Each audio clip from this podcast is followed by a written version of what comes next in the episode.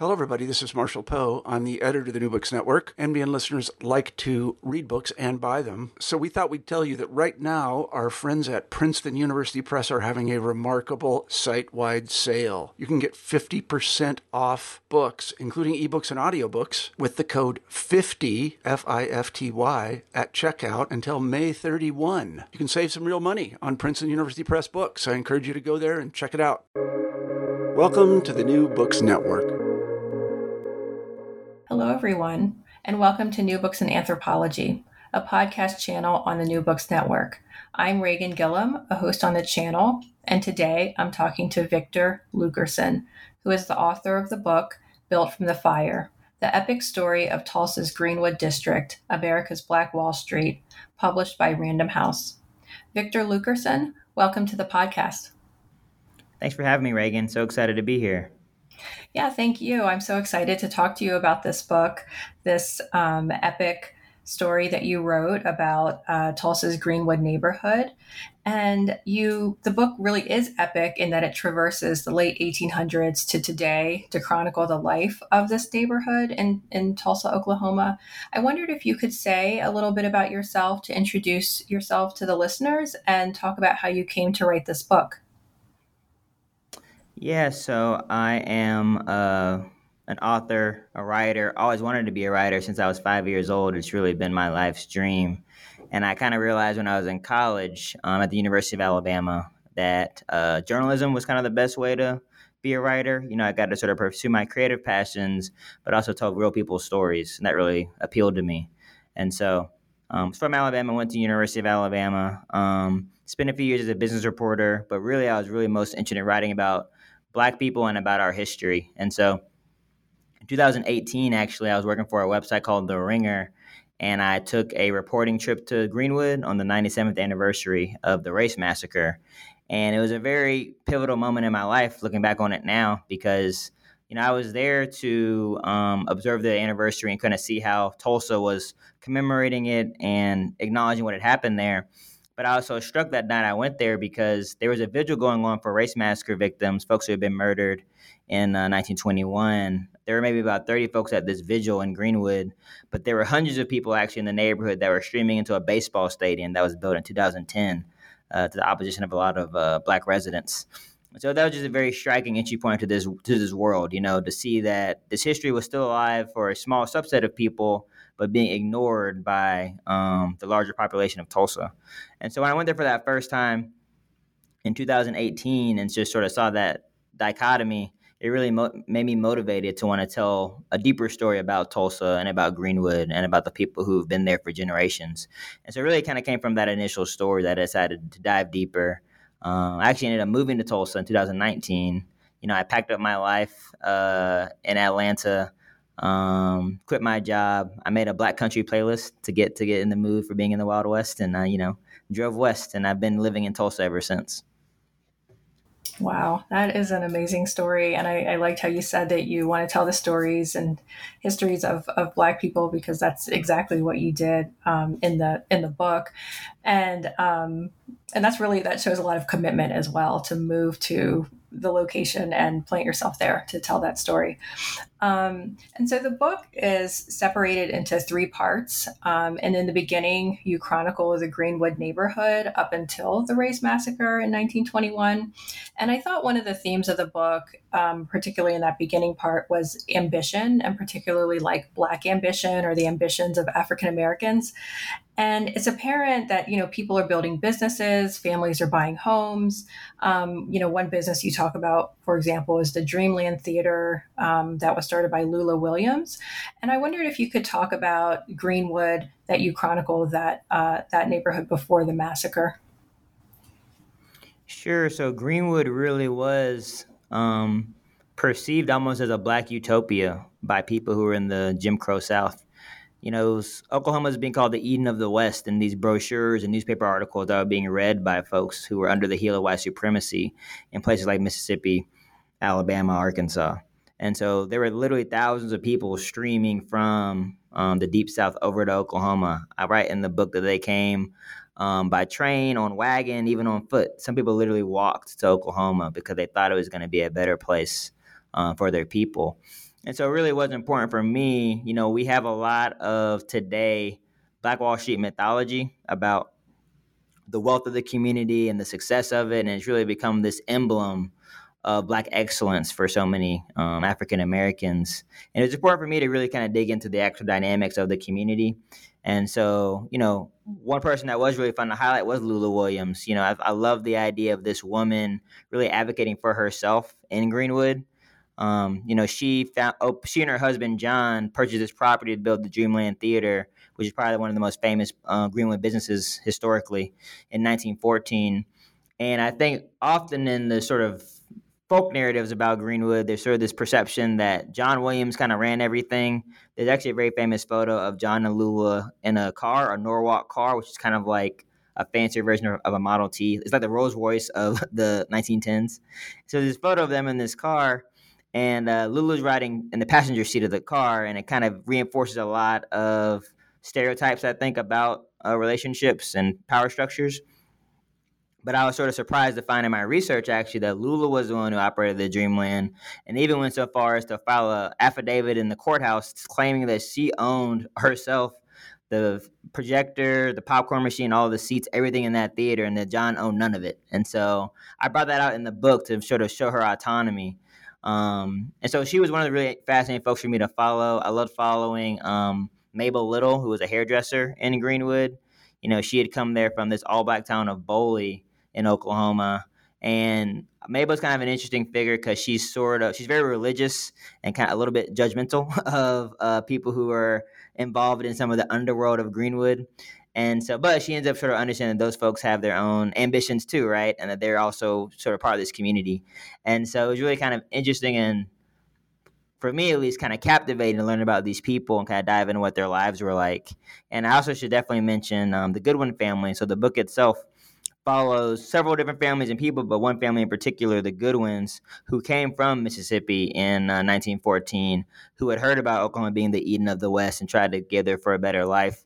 And so J.H. Goodwin, um, the family patriarch, um, owned a funeral home and a grocery store on uh, Greenwood Avenue, some of the sort of most prototypical, essential black businesses of that era. You know what I mean? And so I love the idea of people in this neighborhood on that block, sort of finding all of these different ways um, to build success and also building it together. You know, I talk in the book about how the black dollar circulated so much in that neighborhood and also about how land ownership was extremely important. You know, a lot of these folks in Greenwood, Lula, for example, JH and his wife Carly as well, they owned their businesses. They owned the property where those businesses were built.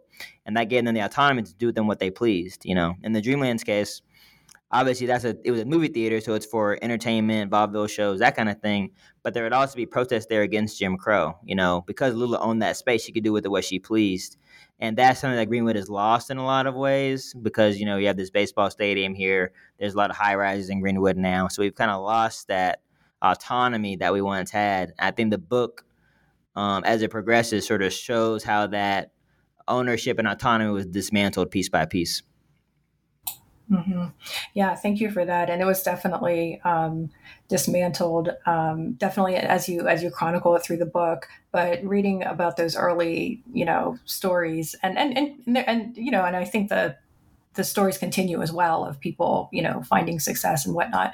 Um, but reading those early stories was really kind of like a beacon. I think as as I was reading the the, the book, I felt this, you know, this excitement, this energy, um, this pride in the neighborhood, um, and then you know, and seeing these these massive businesses that people you know developed. Like you said the dreamland theater and there was that hotel as well. Um, it was really incredible.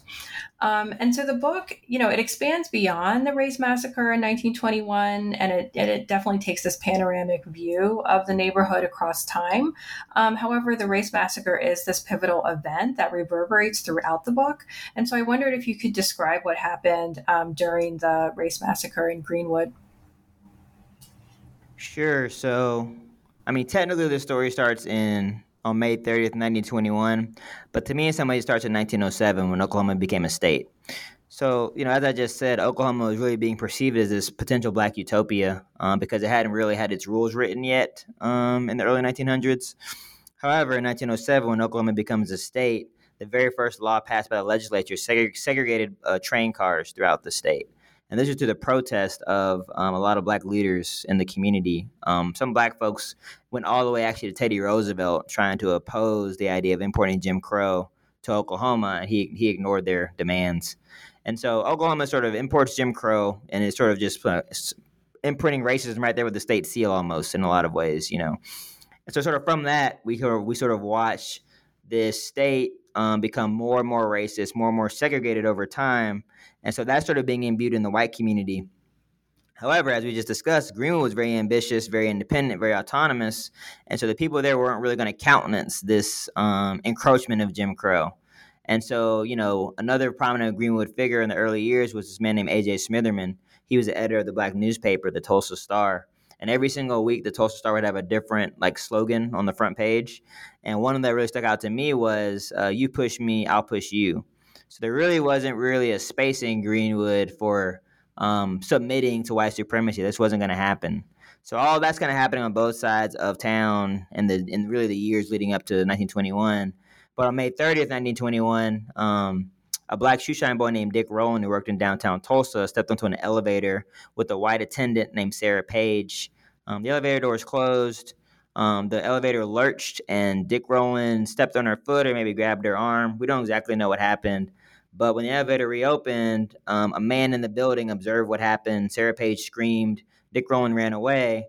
And ultimately, he was uh, accused of a rape, a rape attempt. Um, he was arrested, put in the county courthouse downtown Tulsa, and pivotally, uh, the Tulsa Tribune, the white newspaper, wrote a very sensationalized account of what had transpired, and the fact that then the fact that he was in jail um, on May 31st, 1921. And so this article that was written by the Tulsa Tribune kind of whips through both sides of town. On the white side of town, there is um, an effort to go get him out of the jail and potentially lynch him. And on the black side of town, there's a sense again that we're not going to put up with white supremacy, white violence. We're going to protect, you know, our own by any means necessary. To be honest about it, and so that night of May 31st at the courthouse, there was a large group of thousands of white people outside. Uh, some of them were demanding that Dick Rowland be taken from the from the jail. And as they're out there, this uh, group of about 75 black men armed, some of them former World War One soldiers, approached the white crowd. Um, a black guy and a white guy up arguing over a gun. A gunshot goes off all hell breaks loose is kind of the quote famous quote from somebody who was there. And there was really just chaos in the streets in downtown tulsa that night. Um, armed armed blacks and whites sort of skirmishing in the streets um, several civilian deaths. And at the same time that's going on white people were also really attempt, planning for something bigger. So they were breaking into hardware stores to get um, guns.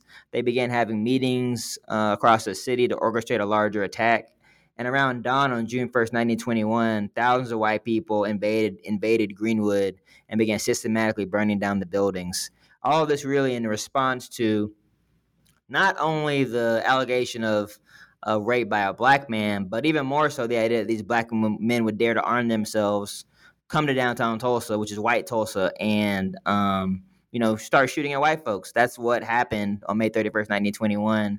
I often think it's important for people to really get that we pass down these stories and a lot of these racial violence episodes of that era that the instigating event was a false rape accusation but often the instigating event is actually black people arming themselves black people daring to retaliate against um, white encroachment. And that is the thing that really sort of activates this sort of unheard of savagery um, in many ways, to me, it reminds me of you know the fear of a, the fear of slave rebellions that was so prevalent um, in the antebellum days, and so I think that's really the thing that White House was trying to squash when they you know burned Greenwood to the ground, and so that's sort of a walkthrough of the steps of how it unfolded. But it's always important for me to it's always important for me to, for people to understand two things: a there was a sort of chaotic battle in downtown Tulsa on May 31st, which was separate from the burning of Greenwood on June 1st and also the fact that the motivation from the white mob was not just this rape, uh, this accusation of rape, but also the idea of black people arming themselves and daring to defend themselves against white Tulsa. Yeah, thank you for clarifying that and for kind of setting that that story straight because yeah, we hear these, you know, these stories of these epic violence, but as you as you said, there's multiple facets to it. It's more complex. And in the book you also really like take us through, you know, what happened systematically, those events that that unfolded. Um, and so I was, as I was reading that that part of the book, I remember, um, you know, I was just struck by what happened, and I, I was recounting the you know the story to another person and i was talking to that person particularly about the hotel that burned down like just as they had finished building it in in greenwood and i just you know i'm recounting the story and the person asked me when I want to pass this question to you, was anyone held responsible after the massacre? Um, how did Greenwood residents move on after it? Yeah, so um, no one has really been held responsible um, in the 102 years since the Tulsa Race Massacre. But that's not because Greenwood folks weren't trying to pursue justice. Um, you know, I really, again, going back to Lula Williams, who was one of the most interesting people for me to follow um, in the story, I was able to hear an um, audio interview by her son WD. So WD was actually placed into an internment camp in Greenwood the day at the day of the race massacre. Um, when he gets out of this internment camp, you had to, you actually had to have a white person vouch for you to get out of the camp. So like a white employee of the Dreamland Theater. His mom owns the Dreamland, but a white employee is the one who has to get him out.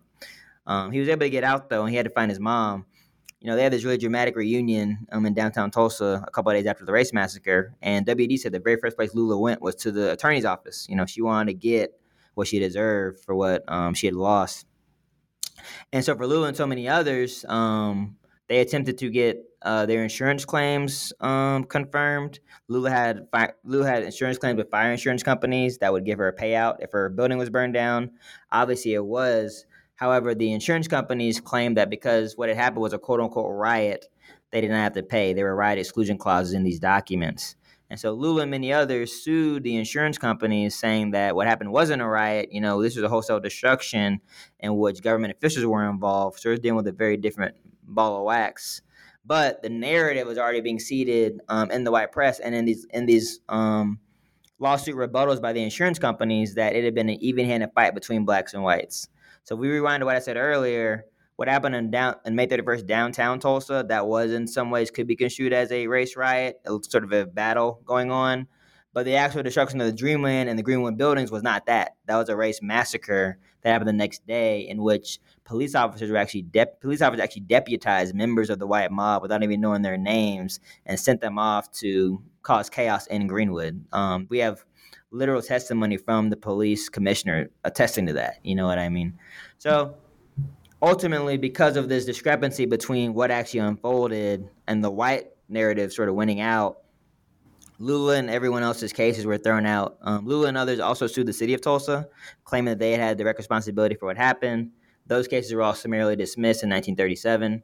And so in that in that era, uh, when the survivors just just trying to get back on their feet, they got nothing from the city. And even in some cases, um, the business class of Tulsa conspired against them. So it was really hard to get loans to rebuild. If they did get them, they'd be at exorbitantly high, exorbitantly high interest rates.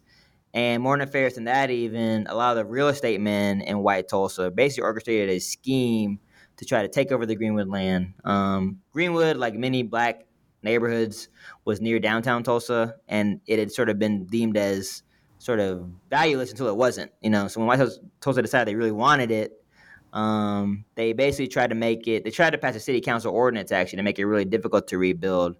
Um, luckily, the, the, Greenwood attorneys were able to rebut that effort, and Greenwood land, landowners refused to sell their land, so they were able to hold on to what they had. But it was a really difficult battle, and I'm sure I kind of get into this in the book a little bit, but I think all those logistical challenges of trying to rebuild your life made it very difficult for Greenwood folks to address the psychological challenges of having your entire life upended. And so in the book, I explore a little bit of those psychological traumas that linger for Lula and others based on what had happened, and so in many ways still linger in Tulsa today, 102 years later. Mm-hmm. Yeah, thank you for that. Um, uh, yeah, that was uh, it was like devastating to read that in the book, and then just to to read that there was very there was no you know restitution or anything like that, and people just had to basically pick up their lives and continue on as if as if nothing happened. But obviously something huge happened. Um, happened to them. And so, um, so one thing in the book is that you know you chronicle the Greenwood community across many years, and as you said, you have these key figures who recur throughout the book, um, such as the Goodwin family and um, other individuals. Um, I liked how you mentioned Mabel Little. I think they had like a Mabel Little Day um, in, in Greenwood celebrating her. And so you see these figures kind of recur throughout the book. And I, I liked how in the beginning of the chapters, you also, you always locate like a particular individual in the midst of the events going on. So it's not like these abstract events happening. You you tell us about how such and such person, you know, was it was was navigating these particular you know circumstances and so it really gives the book this community feel and so how did you decide to focus on the goodwin family and the other kind of specific individuals that recur throughout the book yeah, just a quick sidebar. I did try to make every chapter open with kind of a compelling scene. And one of those scenes was about one of the Goodwins, Ed Goodwin. He was a pilot. And so I have a chapter that opens with him flying his plane above Tulsa. And I had to do a lot of research about how 1940s planes worked to explain the mechanics of getting how he would maneuver around with an airplane in the 1940s. Um, so that was one of those things where you had to do like weeks and weeks of research for what's like a one page or half a page scene in the book. Um, so that is jogging my memory about all that work. But, um, you know, the Goodwins, as we've said, they're kind of the anchor of the story. You kind of see them through every generation from when JH and his wife Carly came from Mississippi to when Ed, who was a high school senior actually during the Tulsa Race Massacre, saw his whole world destroyed right before attending college. Um, on into Ed's children um, advocating for justice in Greenwood during the urban renewal era. Um, Ed's son Jim was a attorney in Greenwood and really was instrumental in helping to sort of prevent the worst possible outcomes from urban renewal. Um, and today, um, Ed's granddaughter Regina is a state legislator, and uh, she represents the Greenwood district. She advocates for reparations and the removal of a highway that's been slicing through the neighborhood about 50 years ago. And so the reason I really chose to focus on them was because they had this through line of fighting for justice across so many different dimensions um, in the neighborhood. And also critically because they're kind of like the last family standing on Greenwood Avenue itself, you know? Um, when the book opens, we start with probably about six, five or six families and individuals that I'm sort of highlighting in very in a lot of detail and sort of what they experienced during that ambitious era of early Greenwood, and through various reasons, each of them are sort of fall off. Um, some people were banished from Tulsa after the race massacre. Uh, Lula suffered a steep mental decline with um, traits similar to PTSD, um, and died only a few years after the race massacre. Um, many families were wiped out during urban renewal, had their homes or businesses taken then.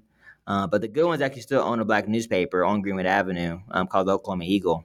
And so just the fact that they could be there that entire time, I thought that was worthy of study, of honor, of really sort of putting putting a closer magnifying glass on. We don't get that many stories of black continuity um, as a people. You know what I mean? Um, I remember I was interviewing one guy here, uh, Greg Robinson, a former mayoral candidate, and he had this really compelling quote to me talking about how if you go to South Tulsa, you just like going to some restaurants and you'll see like open since 1930, open for 70 years, 80 years. Like there's very, very few black institutions that can claim that. And the book kind of highlights all the reasons that's so difficult to make happen for black people. And the fact that we at least have one example of it with the Goodwins and the Eagle, I really thought that was worthy of placing at the center of this story.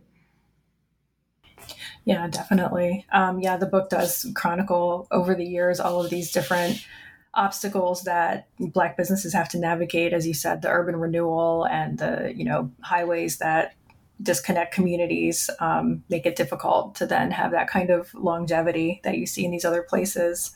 Um, and so I wanted to ask too, after the massacre, you know, there's this considerable silence, and you, you do talk about this in the book too, with different, um, you know, descendants. And I, it, it made me recall how in college in in 2000 um, i went to college at the university of virginia and i remember a professor coming and giving us a lecture about tulsa about the greenwood neighborhood and about the i remember her talking about you know calling it the black wall street and also talking about the you know the race massacre. And and i remember that happening because i also remember having never heard of it prior to that lecture.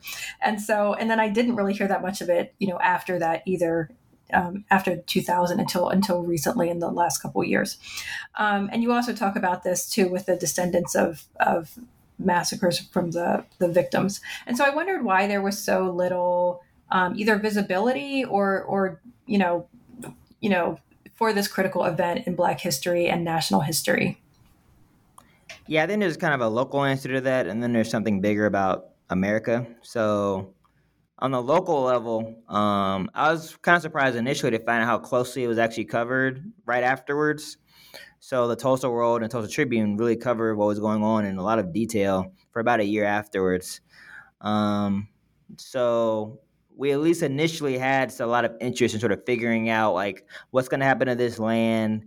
Um, how are these people being treated afterwards? There was definitely some um, local interest in that in that story for a while, but um, probably about a year or so after the coverage of it just like falls off a cliff in terms of local um, media coverage of what what unfolded. And what I found interesting too is that in 1925, um, the Negro Business League came to Tulsa um, for the first time ever.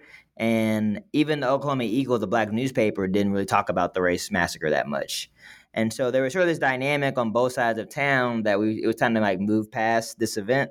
Um, I think for white people, obviously there was an incentive there because they had just ignored all these legal claims. There were little murderers among them, and so they have a high incentive to not talk about what happened.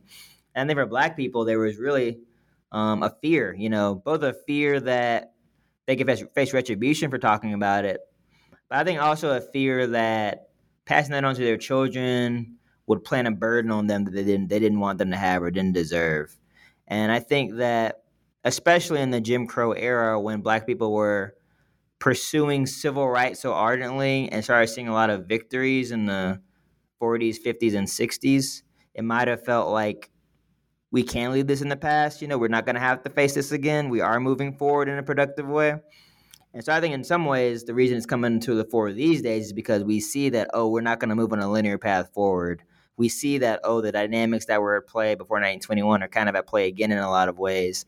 And so that history becomes a lot more urgent and essential to understand than it might have seemed when, you know, we're, we're, we're, we're facing or we're hoping to achieve a level of like racial reconciliation and progress that had never before been seen. So I think on the local level, that's kind of what's going on. And I think on the national level, like Tulsa 1921 kind of like disrupts a lot of American narratives. Like what's going on in 1921 is like flappers and like Great Gatsby and all that. That's like what we hear about in school. And so hearing about this black neighborhood getting burned to the ground doesn't quite fit with that American, again, that American sense of progress. And so I think it's so disruptive to our understanding of our country as a place that only gets better over time that it becomes hard to kind of slot it in anywhere. And so I think that's kind of why on the broader scale it hasn't really been um, ever it's never gotten a permanent fixture in American history. And I'd be curious whether it does now. Obviously there was a lot of interest when the Watchmen TV show came on and um, both Trump and Biden both visited Tulsa for different reasons last couple of years. But, you know, the cameras have left um, a lawsuit was actually just dismissed. A new reparation lawsuit was just dismissed last week by an Oklahoma judge. And so I'll be interested to see whether or not we can really make this event something that Americans are just familiar with, the way they're familiar with the Spanish American War, for example. You know what I mean? Um, I think that Tulsa Race Massacre sort of deserves to have that spot on the timeline of what we all understanding about who we are as a country. Mm-hmm. Yeah, I think um, I, I, have heard more people talking about it as of as of late. I was at a dinner party. This was maybe a year and a half ago, and the, the people, you know, they were like, "Oh, I'd never heard of this before," and they started talking about the the race massacre. And I should I should say they were also white, but I, I know they're also probably black people who also have, hadn't heard of it either. Um, so I think that I think that way more people have become much more aware of it. Um, you just touched on, um, you said the, the, lawsuit that was thrown out, and it kind of touches on my, my next question because um, the last third of the book takes us to much more recent events, and you take us to these like struggles over the neighborhood, um, reparations, and like how should the massacre be commemorated. And this is all happening against the backdrop of like these uh, George Floyd protests, Black Lives Matter protests, and then Tulsa has its own local uh, victim of Black police violence at the time, Terrence Crutcher. And so several people in the book are mentioning like reparations and losses, and they're like naming figures, like they're putting dollar amounts to it. Like they would say like 1.2 million would be owed to Lula Williams for the Dreamland Theater, um, and two million dollars would be owed for the hotel that was burned down. Um, and so I wondered if you if you could say any more about you know about this question of reparations and restitution and, and where things stand with that um, now. Um, yeah, it's definitely been a long struggle in Greenwood, to be honest. I think one thing that makes Greenwood situation unique is actually um, the amount of documentation. So during my research, I got from the Tulsa County Courthouse uh, 5,000 pages of lawsuit documents filed by Greenwood property owners. So you can literally see in the lawsuit every single item that Lula owned and its value from the Dreamland Theater. Uh, I actually remember I actually got to share that with one of Lula's great grandchildren. He got really emotional about it. Like he had obviously knew the story of Lula from beginning to end, but he had never actually seen the document that really illustrated what she had lost and how she had lost it, you know, in the legal system. And so I think people here are very, very cognizant of what they're owed and because of that, they're not going to like let this issue go. I think there's a dynamic in Tulsa where sometimes the powers that be think they can kind of like outlast uh, the resent the, the frustration over this. You know, like we literally have three living survivors who are all one, over 100 years old, and there's several instances in this case um, the judges announced they were going to present a ruling at a certain date and then didn't, you know? So it's kind of this sense of like, oh, like what's taking so long? Are you hoping something happens? You know what I mean? And I think that isn't going to work because more and more people, like you said, are becoming aware of this, and the documentation will always be there. Like we're always going to have Lula Williams lawsuit that says lays out what happened, what she's owed. Like you can't you can't outrun that kind of injustice. And so, what I see happening in the future is, you know, this lawsuit actually is going to be appealed to the state Supreme Court. Um, that's going to be a tough battle. Oklahoma is a very conservative state. Um, but I do think that continuing to pursue those avenues is important because sometimes I think the hypocrisy of what's going on activates more people, you know? Um, even if, I mean, everything we're discussing, right? Lula found, Lula found that lawsuit in 1921 was really important. She lost the case here we are 102 years later talking about her case. That's really important. So I think creating that trail of documentation of what happened is important because either you're going to get what you deserve or you're going to expose the flaws in the system. So both of those are very important tasks to do. And another, in addition to the lawsuit, there's also other efforts going on now that I think are compelling that people should be keyed into. Um, the Tulsa City Council has offered kind of like a quasi apology for what happened during the race massacre, and that's opened up some potential avenues to do more on that level. Um, Tulsa going to elect a new mayor next year, and so if that if a new mayor comes into town, that might change the dynamics because lots of local, lots of cities right now are actually pursuing reparations on a local level. So under under different leadership, Tulsa might go down that route.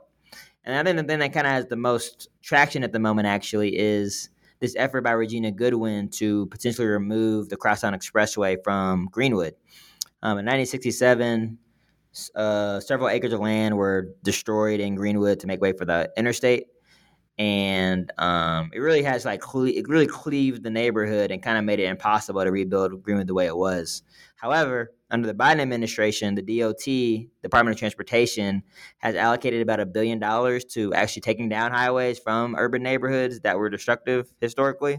And Greenwood actually got a grant to like study potentially doing it there. So there's like federal interest, lots of local interest. Um, the state the Department of Transportation, who actually owns the property, doesn't seem that excited about the idea, so that's a big impediment. But I think with both local and federal interest in the project, it is. I mean, they are doing a study right now. It's going to move forward in some capacity. So, you know, I think whatever plays out with the lawsuit, there are going to be other avenues that justice is pursued, and that pursuit is not going to stop uh, anytime soon. Mm-hmm.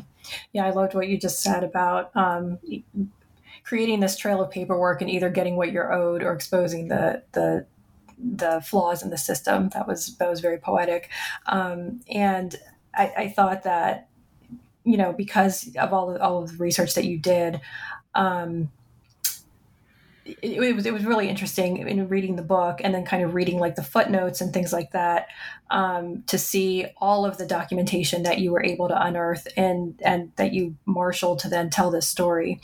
Um, and so you have this epic history of the Greenwood community. And um, one of the sources that you do use also is the Eagle newspaper, um, which is a black newspaper owned and run by the Goodwin family, which you just talked about. Um, and the newspaper, I thought, really it kind of spoke to the power of journalism in chronicling everyday life and of, and of the importance of, of black newspapers. Um, but you also use memoirs oral histories um, other other sources. And i wondered if you if you could say anything. You've, you've kind of told us a couple things about researching but i wondered if you could say any more about researching the story um, any challenges or surprises that you encountered along the way?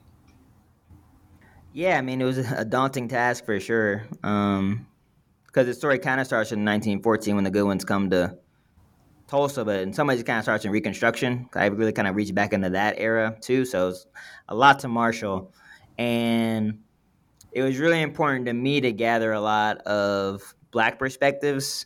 Um, often history is told from a un, unstated white perspective. You know, it doesn't say it's white, but it is when you actually look, go back and look at the documents and the sources of what we're learning.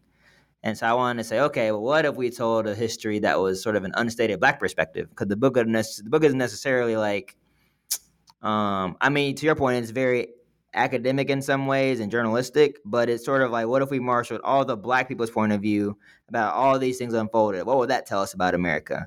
And that's kind of really what my aim was, I think, in choosing the kind of sources that I did.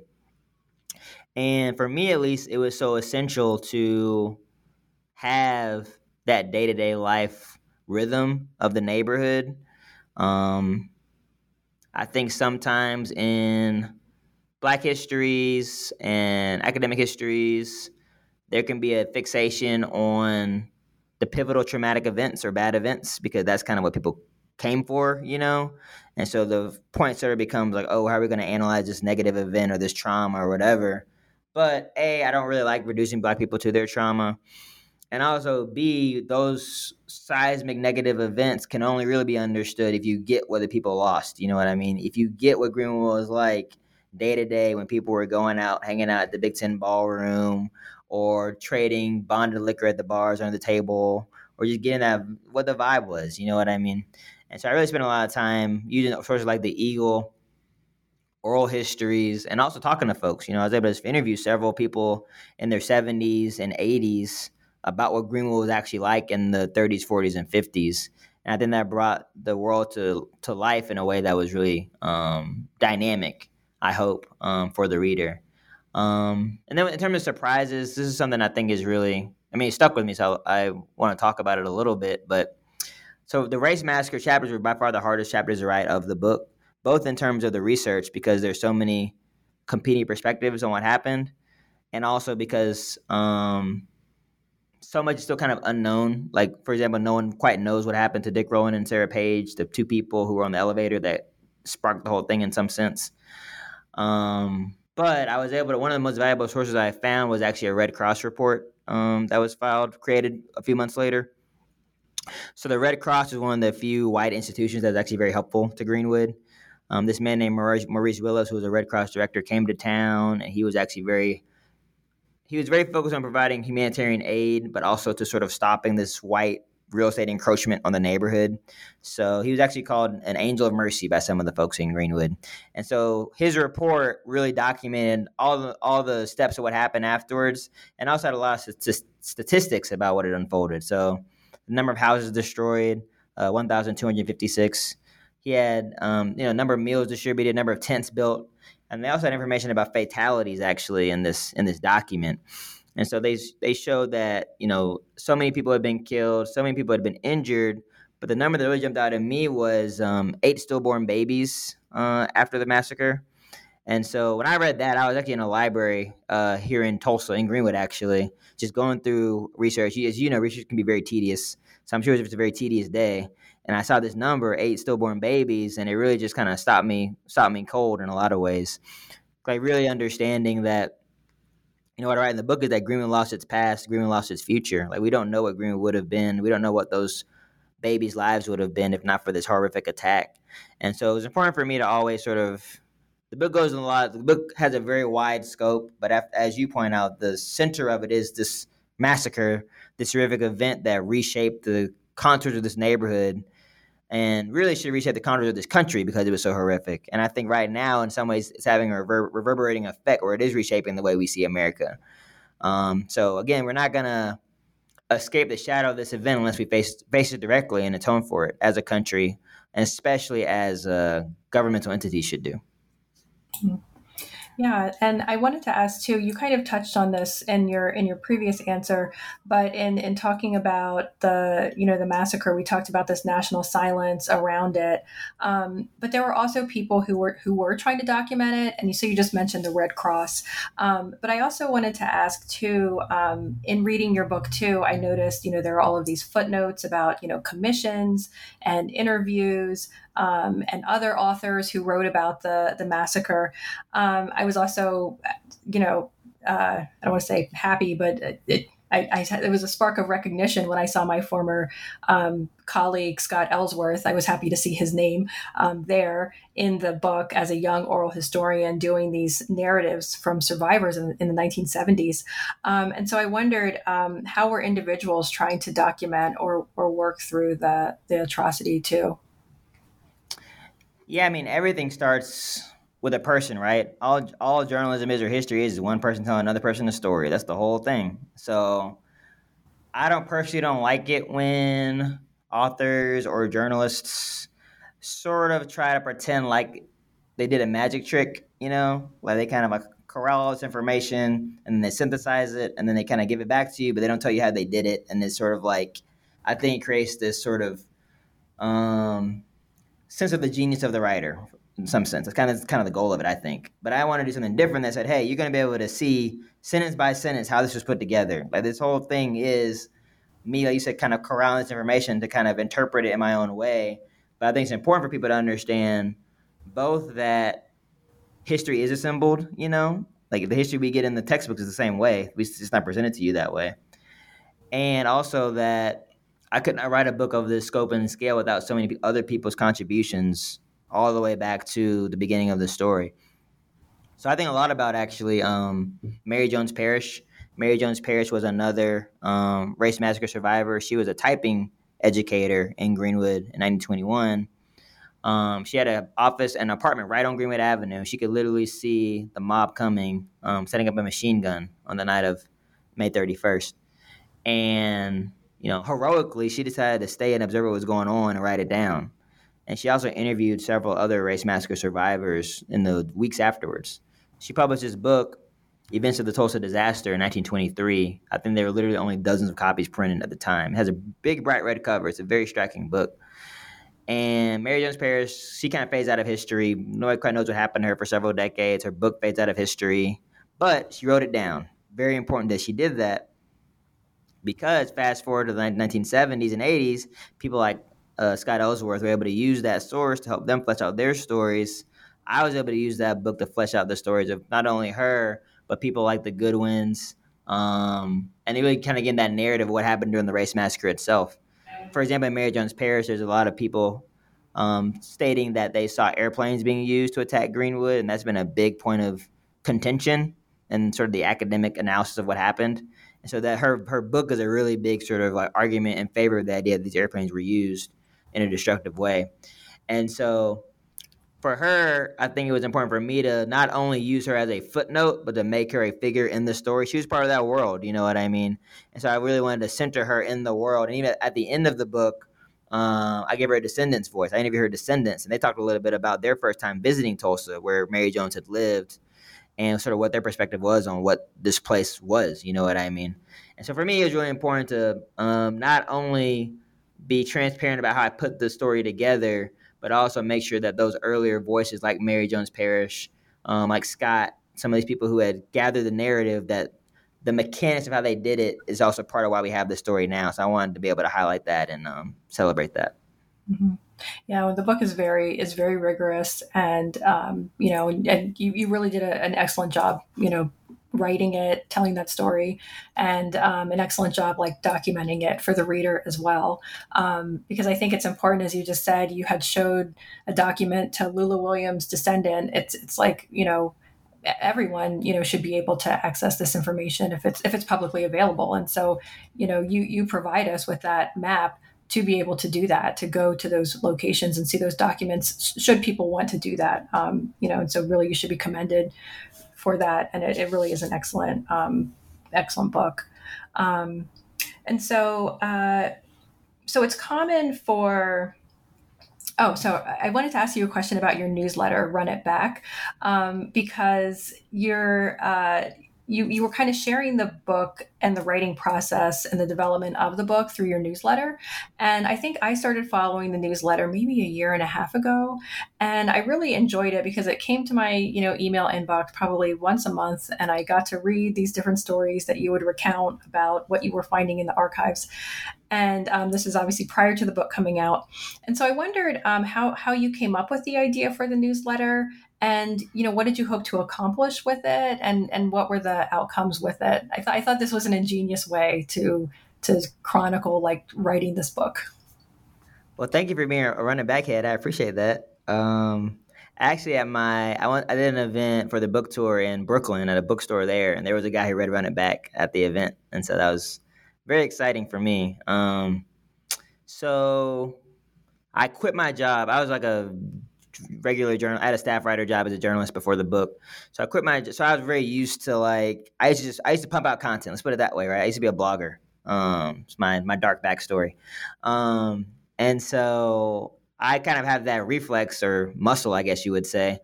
And so when I quit my job, I had more free time. I realized that I needed to get I didn't want to just disappear from the internet, to be honest with you, for several years and pop back up four years later. I just didn't think that was going to work in today's very fast moving, attention deprived uh, digital economy. And so initially, actually, I was trying to tweet my uh, thoughts, and that went really poorly. like, I would tweet some statement about racist white Tulsa, and some people would be like, How dare you be racist against white Tulsa? And then somebody would be like, how are you saying that? They're, that's not racist. You're not saying how racist they were, really. You're sugarcoating it, and nobody really got what I was trying to say. So I really needed like more space to be able to actually like explain my thoughts about what I was finding, and also more space to like figure it out for myself. You know what I mean? I think on Twitter, for example, if you don't have like an airtight, fully defendable opinion, you're gonna get roasted. you know, and so I didn't want to say like on Twitter they say never be the main character, so I didn't want to be the main character on Twitter. So I, re- I retreated to my blog where I could have a little bit more space and more of a controlled audience. And was, that was sort of the impetus of it, honestly, because Twitter was sucked. But when I got into it, um, I realized that being able to a it gave me motivation to turn the research into narrative right the, I, I, knew the impact of this book was going to be turning this amount of research into narrative and so doing it as i went i think kind of helped me be in that mindset like what is it i'm finding that could actually be conveyed to a general audience that's of interest and so that really helped me, I think, with doing that. And then also it helped me to pull out larger themes, you know, like I wrote, for example, actually, I, I did a lot of research about um, indigenous history in Oklahoma. Um, there's more of it in my newsletter that's in the book. I, I, there's a lot of it in my newsletter about it, and only a little bit in the book. But I needed to get that history and even the way that Black and Indigenous people interacted. I needed to understand that to even begin to attempt to talk about Oklahoma. I don't think you can do it if you don't get it. You know what I mean? And so the newsletter helped me kind of walk through the mechanics of how it worked and what I thought about it. And so I think by the time I got to the book, I was able to pull out these larger themes about sort of like American progress, quote unquote, and what that means, and how it was sort of like hoist, force it upon Oklahoma and Oklahomans, black and indigenous, whether they wanted it or not. Because I had done the research in the, in the newsletter, I think I was able to sort of capture it maybe more poetically or more efficiently in the book. I kind of already knew a backstory of it that let me speak it with confidence. You know, I think I remember actually when I was, I used to be a writer at Time Magazine um, when I first started after college doing journalism.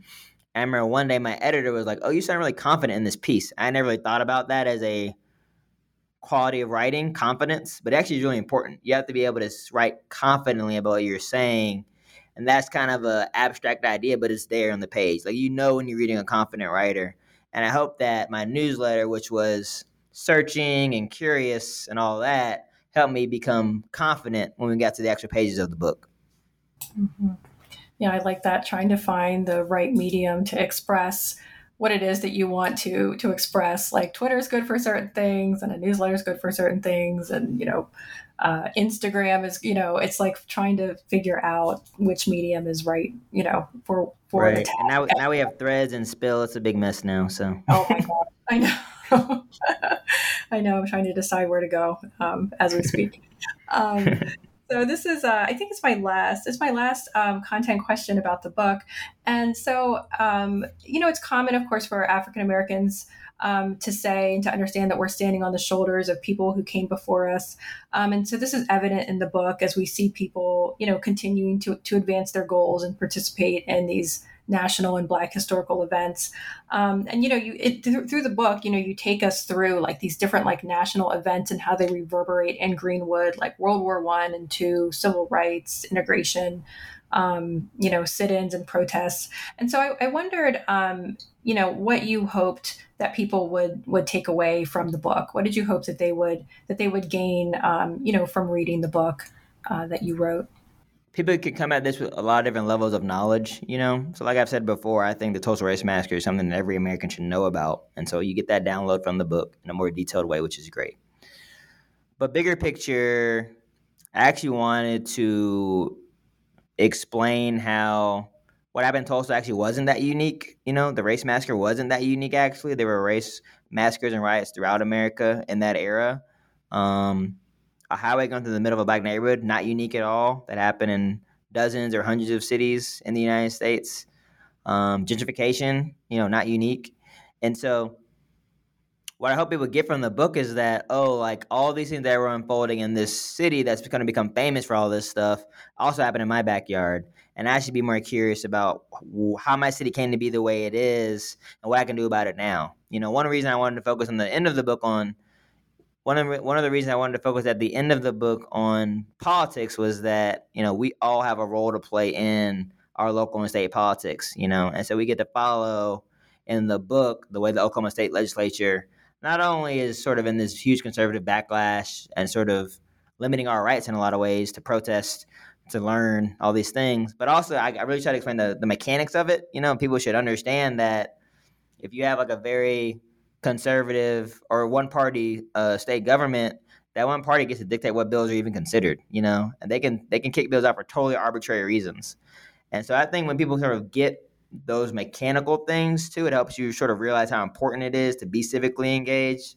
Um, it doesn't have to just be voting, right? In urban renewal era, as black folks were advocating for civil rights and entering white spaces, they kind of missed the boat in some ways in some of these urban planning meetings, and then weren't able to really get a grasp or a handle on what was happening to their own physical space. And so I think when you learn that lesson from the urban renewal era, it makes it all the more urgent to key into these of city planning meetings that are always going on in our communities. And so really what I want people to take from this is like what happened in Tulsa and Greenwood also happened in my backyard. What can I do to both understand that history in my own community and also to engage with what's going on right now? Yeah, by focusing on the individuals in the book and really, you know, taking us into that world, I think you really make this case, you know, for individual agency and the kind of, as you said, that we each have a role to play, and it's and it's important. And you know, we might feel like, oh, we're just one single person, but you know, we we all can do we all can do so much. Um, and so now that the book uh, "Built from the Fire" is out into the world, um, what are you working on either now, or what are you working on um, next? Like, what projects are you are you thinking about pursuing, um, or do you have on your plate uh, at the moment? Yeah, so um, in the near term, I'm excited to just be able to share the book with more people. So I'm going to be going on an academic tour um, this coming school year while I'll be talking to colleges around the country about the book. So I'm very excited about that, um, and also planning a actually community read here in Tulsa so that more people here can sort of get uh, sort of anchor points of this. It's, it's, a very it's a big book, it's a dense book, but it reads well. Just that's my pitch. Um, but I want people to be able to sort of absorb the racial violence in the early era and then have a chance to like discuss that or learn more about it. Same with urban renewal. So we're doing those kind of pro. We're going to be doing the events throughout the city um, over the next year. So I'm very excited about partnering with a lot of the local colleges. And then in terms of my next project, I haven't really settled on anything, but I am very much interested in what I feel like is a big gap in sort of common common Black history, which is the period between the Civil War and the Civil Rights Movement. I feel like Black people just kind of disappear from general American history in that era until like Rosa Parks is on the bus. And you know, a lot of my book is actually about that era, that window, that gap. And so I think there are other stories that fill in that gap that I like to explore. Exactly what it will be yet, I don't know. But this is my first book, and I hope to write many more. I'm sure you will write many more. And congratulations also on the uh, the tour of uh, well, you've already been on tour for the book, so congratulations for that. But also congratulations for the upcoming tour of college campuses. As someone who works on a college campus, I can attest to uh, to, to the necessity of having uh, you come and talk about this book to our students because you know again this is really important knowledge and it's this is critical information for people to to know and understand um, so I want to thank you for sharing this with us. Um, I've been talking to Victor Luckerson, who is the author of the book Built from the Fire The Epic Story of Tulsa's Greenwood District, America's Black Wall Street, published by Random House. Thank you so much for sharing it with us on the podcast, and thank you for writing the book. Thank you so much, Reagan. It was great to be here.